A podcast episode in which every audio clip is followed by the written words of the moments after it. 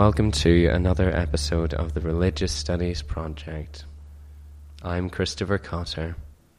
And I'm David Robertson. Is everything okay? Everything's absolutely fantastic. I just thought I'd experiment with seeing, uh, you know, if we could wrong foot the listeners Oh, there. You, you, and your theatrical shenanigans. Exactly. Um, we're brought to you in association with the British Association for the Study of Religions, but uh, this week um, we're not being particularly British, and we've got um, Sidney Castillo speaking with Luis Millones on demons, saints, and heaven, Andean religious beliefs in Peru.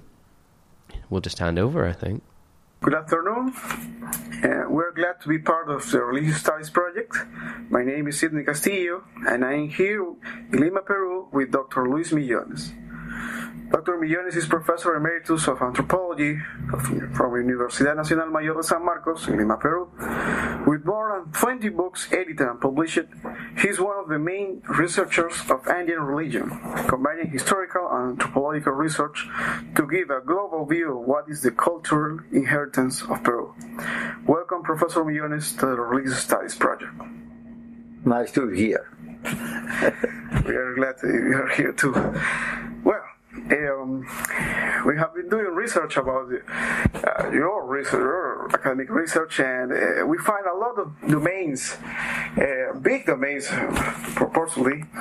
And uh, one of the uh, things that uh, jumps in, jumps into sight is that your your main academic focus is Andean religion. Now, how can we define a, st- a study area of, uh, as Andean religion or Amazonian religion? What are the epistemological premises that allow these conce- conceptualizations? Really, my real concern is not Andean religion, it's just comparative religions. So it doesn't matter that I started with um, the coastal region or Amazonian region or the highlands. What I'm looking for is a, a kind of uh, systematic idea to develop about how it's possible to compare different religions from different regions, mm-hmm. which encompasses also Mesoamerican religions. Mm-hmm. Mm-hmm. Now, uh, regarding this question, would you say that there's a continuity regarding the practices and traditions of indigenous peoples in previous and contemporary times? Well, there is a, a huge interruption in, in the 16th century because of the Christian religion. So that really changes the system, not only religion, but also politics, economics, etc. But especially because the two religions, the two main trends of religion are so different. One is a monotheistic religion, and the other one is something that we don't have yet a real name to understand it. How can you say that? In which uh, degrees are these different religions uh, different? Oh, but monotheistic religion, of course, like Catholics and Jewish and um, Islamic religion, it's easy to understand because it's our today's practice. What happened with the Andean or Amazonian religion is that to say polytheistic religion really it doesn't mean anything. It's, it's just something that we don't understand. Uh, usually, what happens is that we um, utilizes the Christian structure of religion to try to understand what had happened or what is happening now in the Andean area or in the Amazonian region.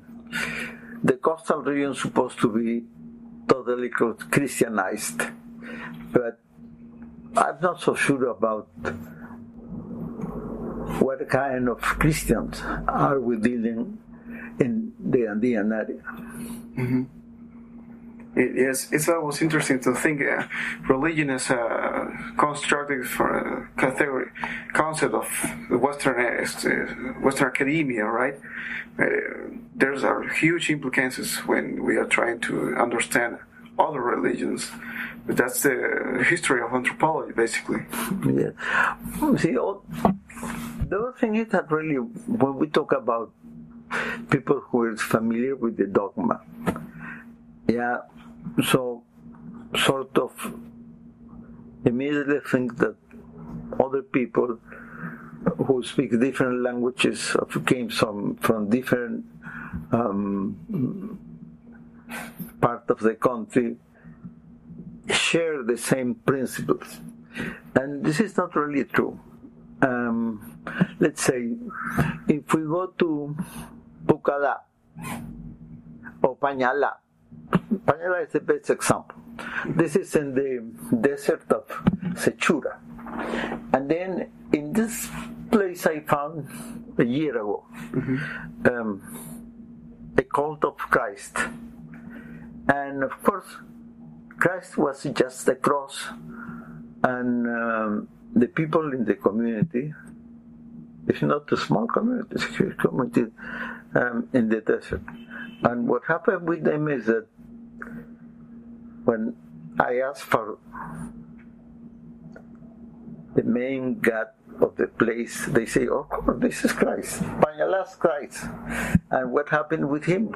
How can I say prayer to him? I say, "No, no, no.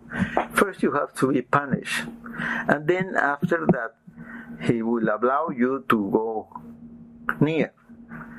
And then you have to do one, two, three, a number of things.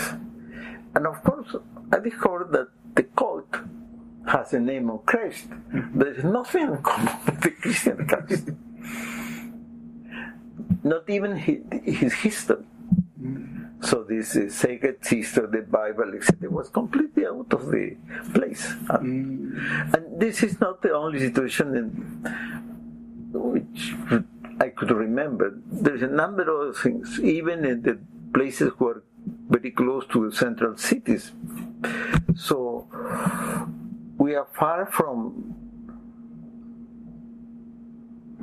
say clear um, with total conviction that we are dealing with the same religion in the country. Mm-hmm. Interesting. Now, moving on, and it is yeah. linked to the first question.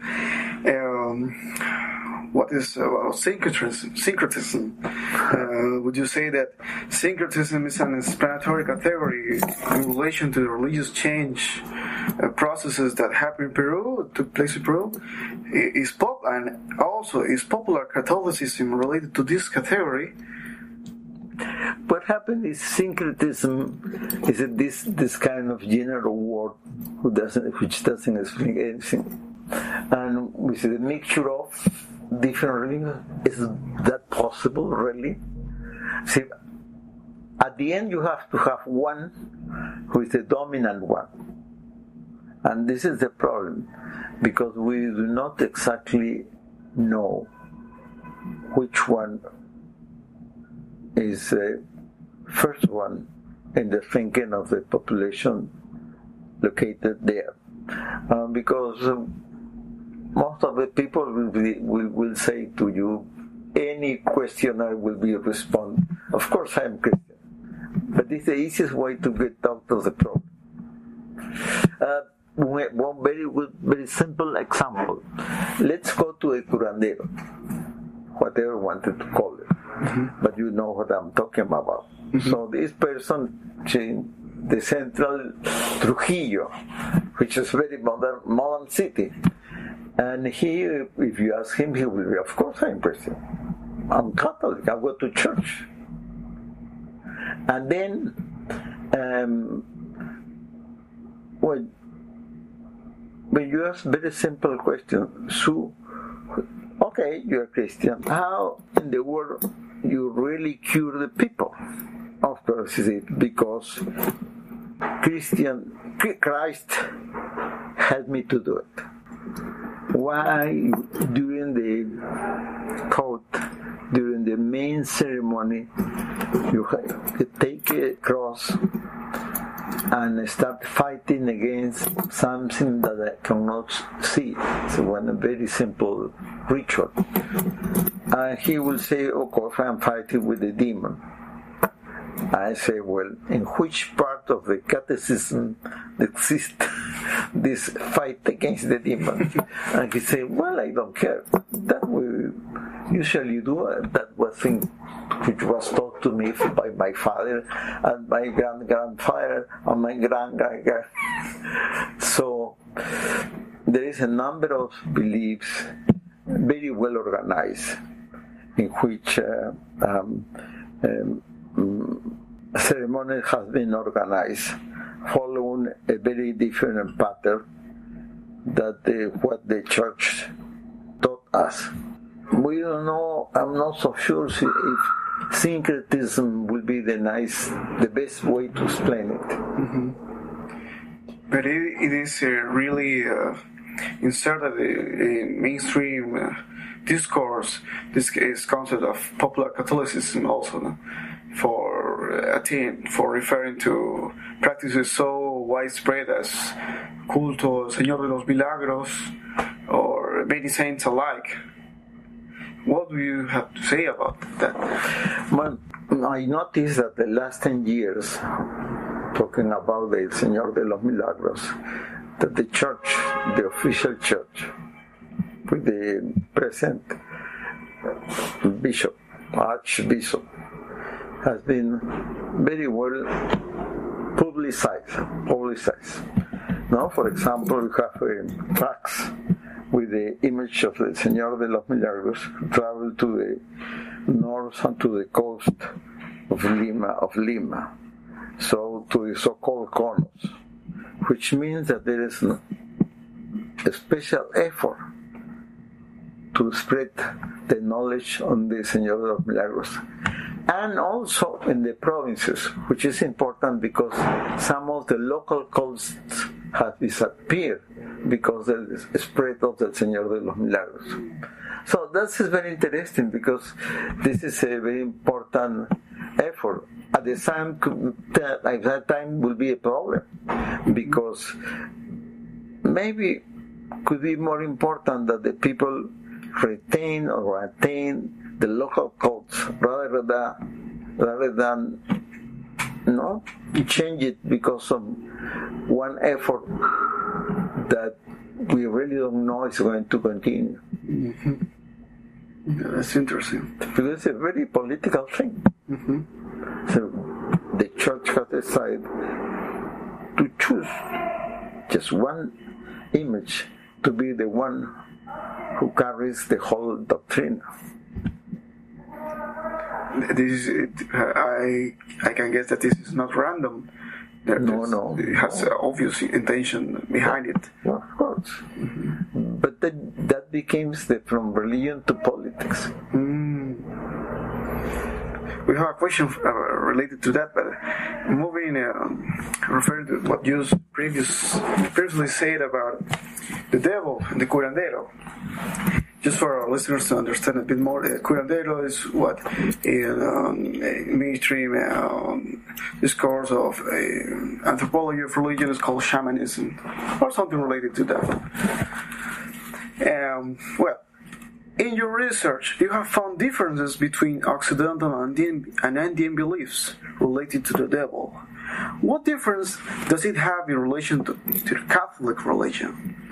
But let me finish with the curandero. What happened is shamanism is only one way to relate with the supernatural. So it means that um, uh, that will be uh, the use of or one special technique the ecstasies.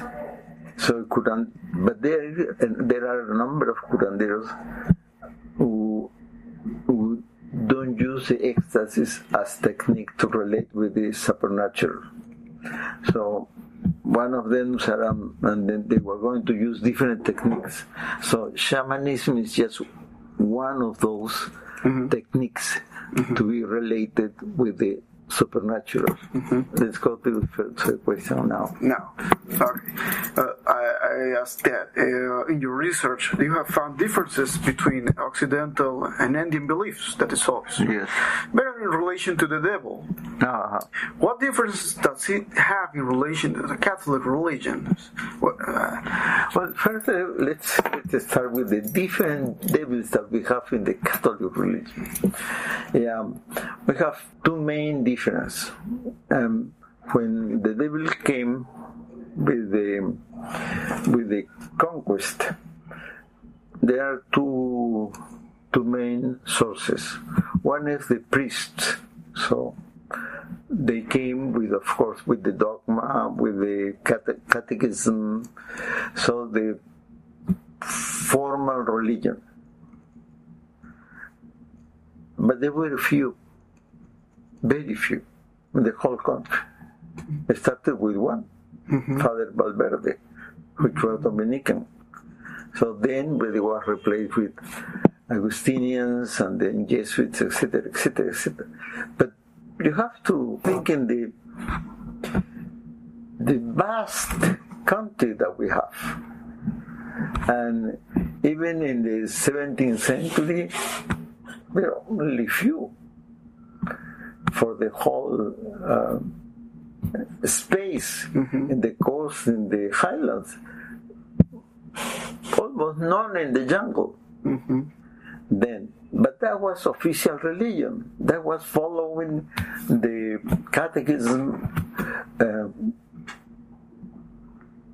who came directly from Spain, of course, from Rome. Mm-hmm. What happened is, who the, who the people came to, to Peru? Soldiers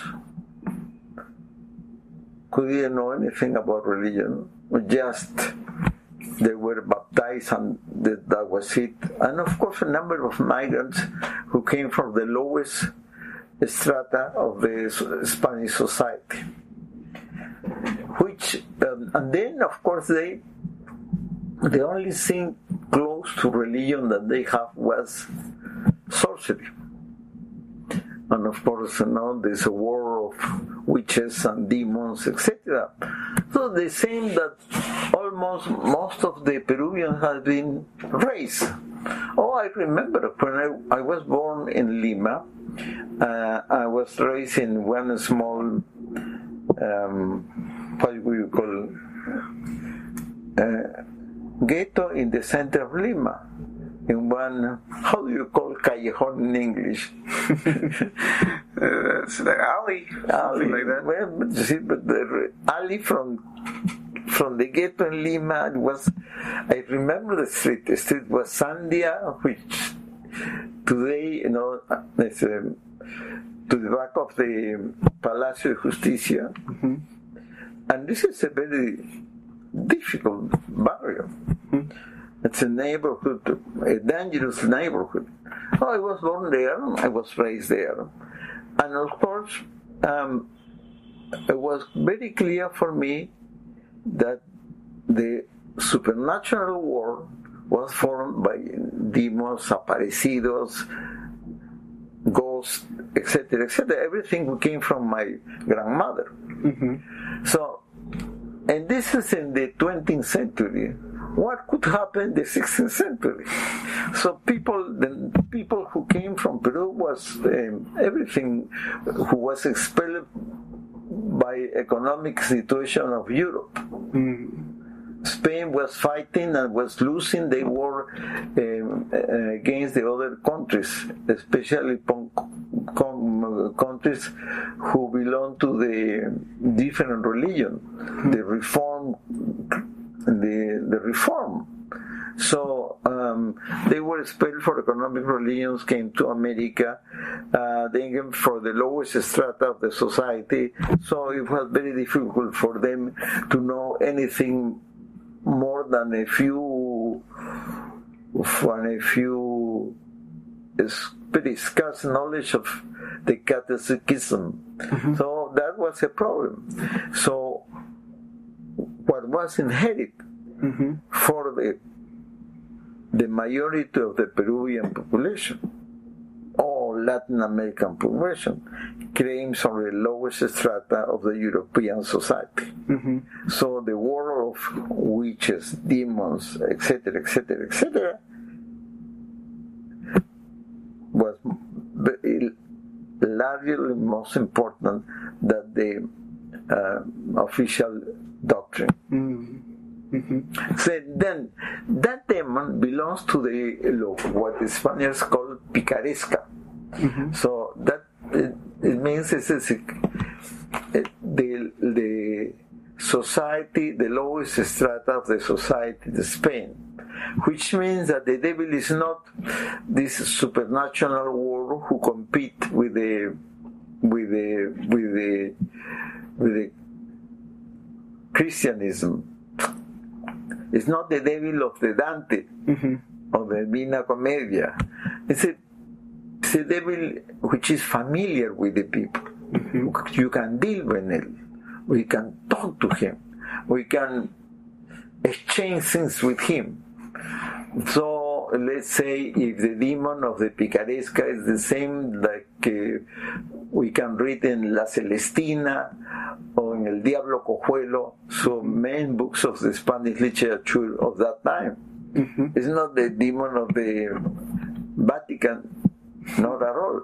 So that's why we Peruvians, or like Argentinians, Bolivians, etc., etc., so the lowest strata of the society really more lar- largely more related with the demon of La Picaresca than the demon of the Vatican.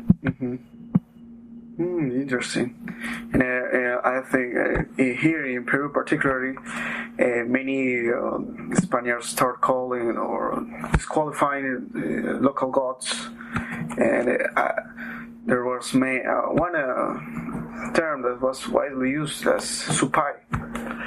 That, that, that's, What the, could you tell that's the other factor because what happened is, um, so if you want to Christianize a country, you have to learn the language.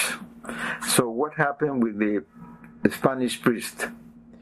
Oh, they say, well, we have to choose one language because too many languages in, in the Andean area. So let's choose Quechua. So they choose Quechua. What happened is it, whatever was the language they have, they, finally they decided to choose. If they decided whatever it was, but it was a Quechua, so they have to adapt the Christian religion to the vocabulary of the Quechua language. Mm-hmm. Say, if you look in the dictionary of Quechua and Spanish of the 16th century, the most important was written by, González Holguín. If you look for supai, which now we think that it belong, um, means um, devil. Supai in the dictionary say almost three definitions.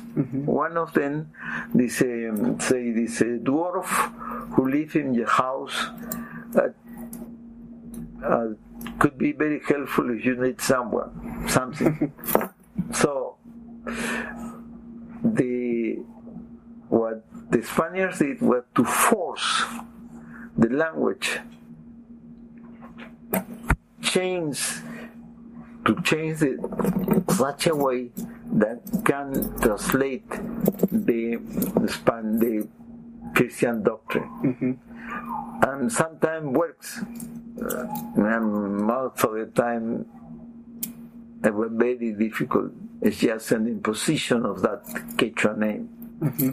So um, the different language in a society which is an oral society because we still we don't know the the writing of the it was a writing in the Inca society um, um, relies only in the oral tradition. And the oral tradition means that you have to really have command in Quechua which is um, um, for the priest and edit for any Spaniard, it was very difficult because the Quechua language relies in a very different structure. Let's say an example. You want to say in, in Spanish, in English, no, my little house. Mm-hmm. So the construction is no very orderly, no? O sea, my and little is a possessive, little is an adjective, mm-hmm. well, and house is a name. In Quechua, you will say wasichai. So you start with the subject, mm-hmm.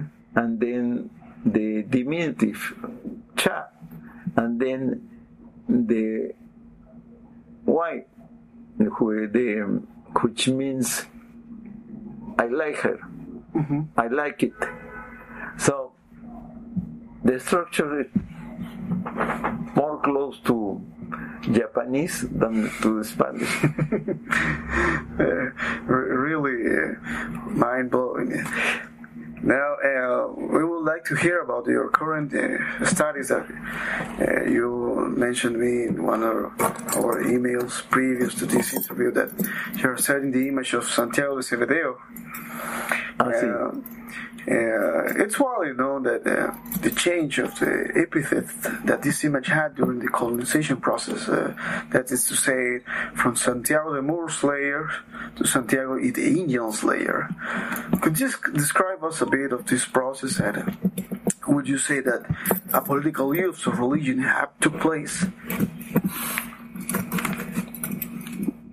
Yeah what happened is that in a place where I did my last study, it's Colan, which place is in the north coast of Peru, close to Piura.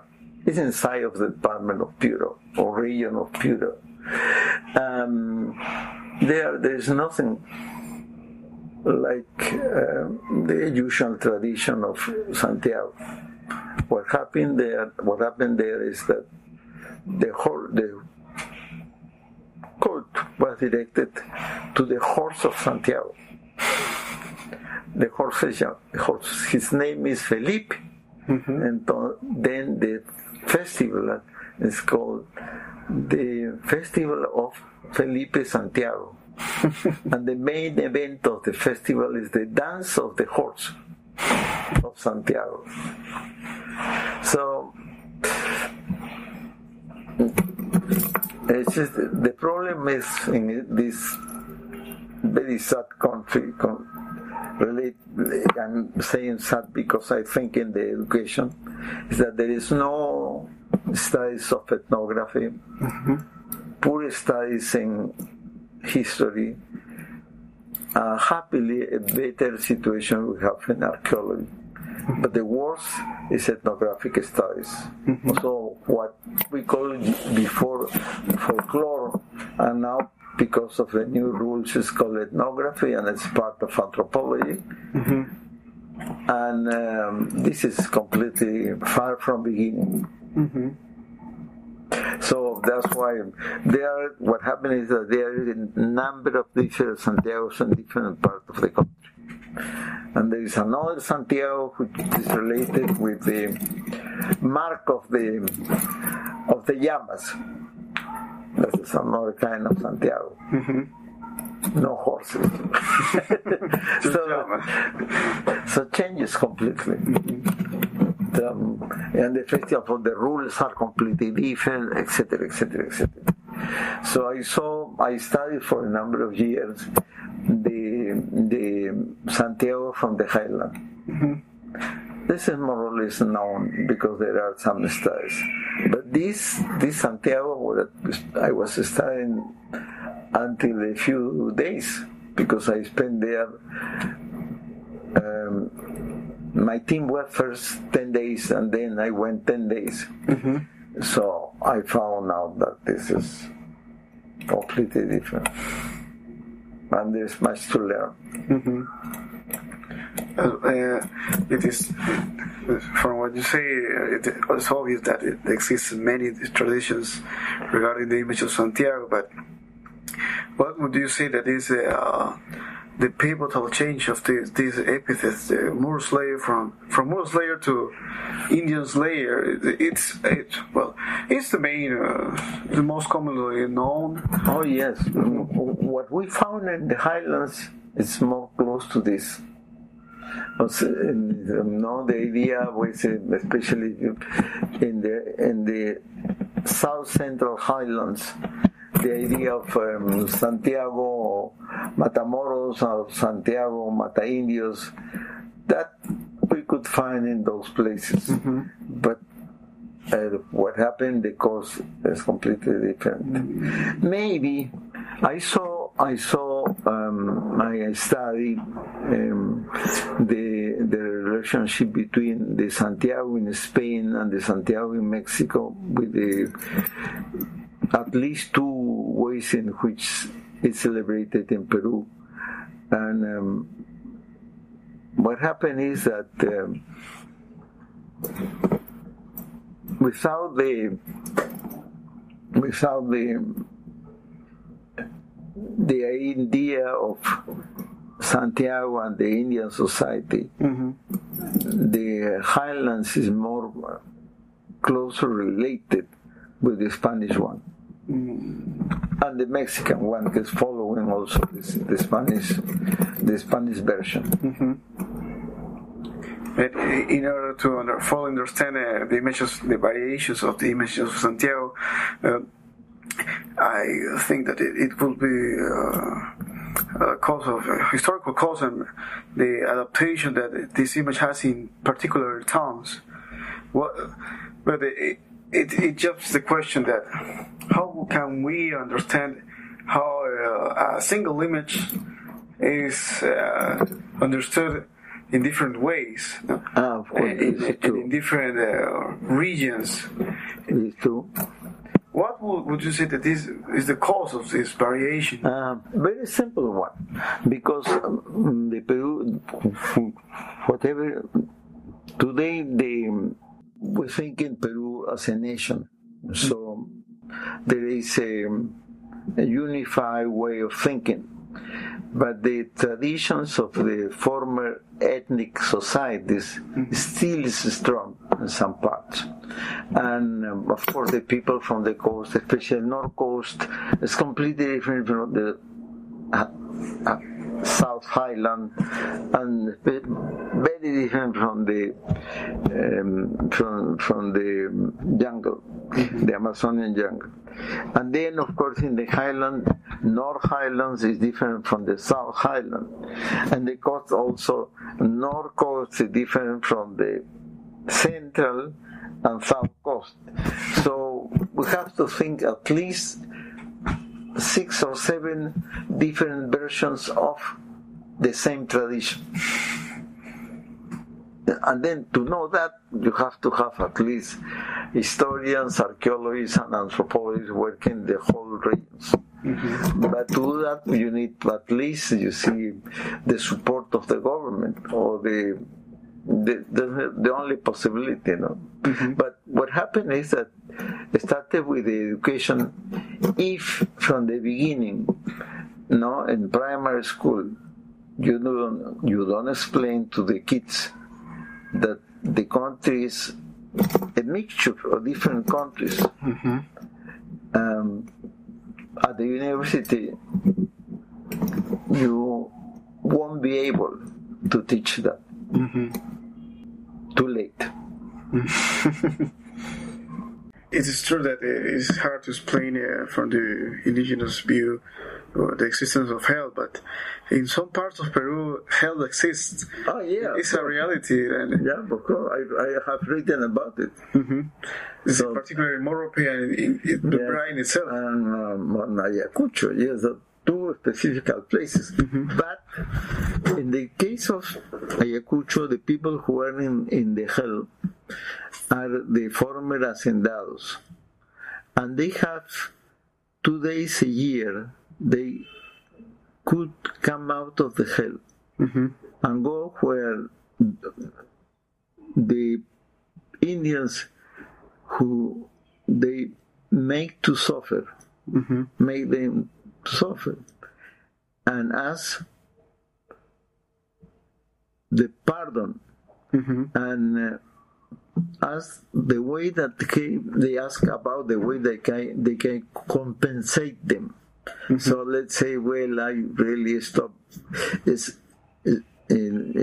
what happened? I still, I did steal mm, 100 of your llamas. Yeah, okay. So that was with your grandfather. So I came to pay you for that. Mm-hmm. If they are, if the grandchildren accept that, so he could go to heaven. So on the end, of so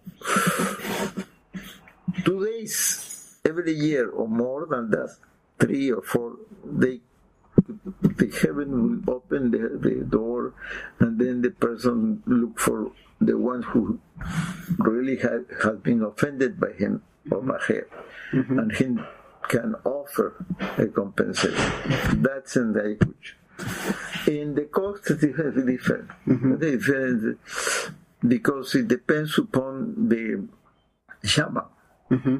so you talk to the shaman and the shaman will make the ceremonies to prevent you to go to heaven, to hell. Mm-hmm. And then you, you go through that, you will be free on that. At the same time, the people who go to heaven could be helped by his his uh, friends or family. Mm-hmm. With another ceremony, you can go out to that. So and remember, Arguedas, our famous writer, mm-hmm. he has a very nice tales about the people who who was condemned to hell and then became one condenado. Mm-hmm. That was the name. And those condenados were um, attacking one town. Mm-hmm. And then there is a, the son of the bear El Hijo del Oso. Mm-hmm. And this son of the which is very popular all over the country. It's yes. traditional. They say usually it's the, the way that the Andeans. Yeah. But Arguedas' um, tale was very interesting because one condenado could be saved if he he, she, whatever it was, is defeated mm-hmm. by a supernatural being or natural being who can defeat him. Mm-hmm. If he is defeated, so the condenado will be transformed in a dove and go to heaven. Mm-hmm. This is uh, really, a really widespread folklore, right? Yeah, well, of course, folklore, oral tradition, oral whatever, tradition. but it's very popular. Mm-hmm. And then, um, and so, so what I told you already in, in, in Ayacucho and the other one in the, in the North Coast, so very popular. So the idea is that it will be difficult really to accept that someone is going to do it. Mm-hmm. And, and of course, no, usually what happens is you don't go to heaven or to hell, so you are how we translate penando. You are going to the world without any specific location mm-hmm. in the explained in the Christian doctrine. So you don't go to heaven, you don't go to hell, but you have just walking around the alive people who are alive. And um, that had happened especially to those who were born before the arrival of the Spanish. So mm-hmm. that, that's an special humanity. Mm-hmm. But if you belong to the time when you have been baptized, there is uh, also the Christian doctrine that that's impossible because there are always a way that you could get to heaven. Mm-hmm. But if you were born before the conquest or before the Spanish, the Spanish religion, mm-hmm. that's a different matter. That's a different humanity. But it still exists. It's called the gentiles, or gentiles, depends upon the town, and the gentiles. And those are very dangerous people. And they live around the um, archaeological remains or inside of the caves or in the sea. And uh, sometimes also in the pukyos, the source of water. And that that's is a huge population. Sometimes because of they see that the alive people is dancing, walking, talking, um, making love, all those things, they get nostalgic, and so they dress like a a live person, a human person, because they are not human, they are gentiles, and they go and mix with the people, especially in the festivals, and dance with him, talk to him, etc., etc., until the sun rises. And they have, before that, they have to go back to his uh, archaeological remains, his caves, their caves, etc., etc., etc. But this is uh, the other humanity. This is this this humanity. The, this this humanity is known all over the country, in any rural place. Gentiles o condenados. I believe that also known because they have broken a rule, a particular rule, spec- specifically talking about when talking about incest. Carcacha, por ejemplo, Ah, is, this is another thing. it's, it's because- different. Yes, But this is also called uh, Yeah, condenado. these are also condenados, but uh, they have to uh, explain at the same time that they came for incest. Mm-hmm. Because I'm talking the gentiles, that is a society before the Christianism. Oh, okay. So, so this is society, humanity who disappeared because of the of the Christendom. Mm-hmm. No, in Jarjacha or Pistaco, all those things came in our present times. Well, Dr. Millones, it's been a pleasure talking to you. You know uh, a lot more about the history of Peru and our current traditions. Uh, is there something that would you would you like to add to this interview? Oh no, it's uh, there is much more to talk, but of course we're going to need a huge class. yes, indeed. Well, Dr. Millones, thanks you for your participation, and we hope to see you soon. Thanks to you. I'll be glad to talk to you again. So thanks to Sidney for that. Um, a great privilege to be able to bring you interviews from four continents. Yeah. We still need to get somebody in Africa, and we we're trying to get coverage from Antarctica, but it's proving difficult. Yeah, and uh, well, and we, we, we have certainly been speaking with um, um, some groups in India as well. Um, so you never know. Um, but as as you know, Sidney um, was proactive and contacted uh, the Religious Studies Project, and we're very glad that he did. Um, you can be proactive too.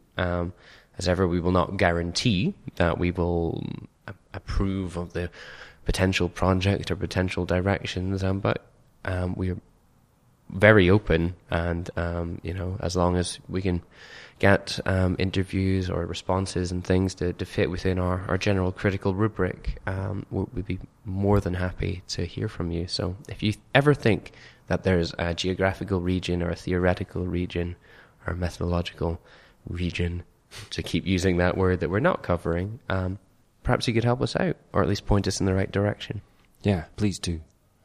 Our response this week comes from John Hoopes, who Yeah. um, has has done quite a lot of work on sort of Andean religion and um, Mayans. Uh, I believe I, I read an interesting paper that he co-wrote with uh, uh, Kevin Whitesides a few years back, um, who is of course our uh, res- uh, respondents uh, editor.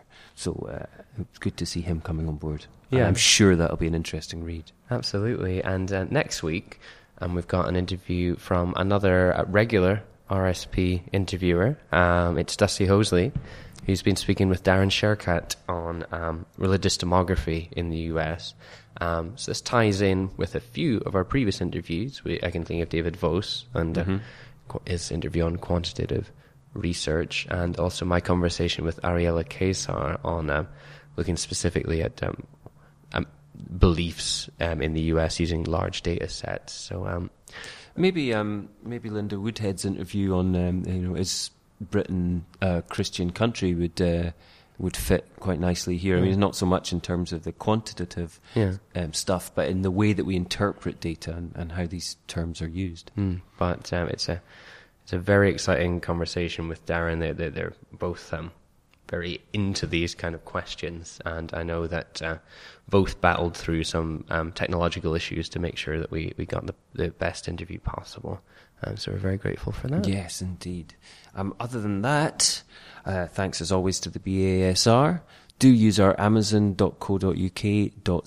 and uh, .com links. Um, you help out the project a great deal at no additional expense to yourself.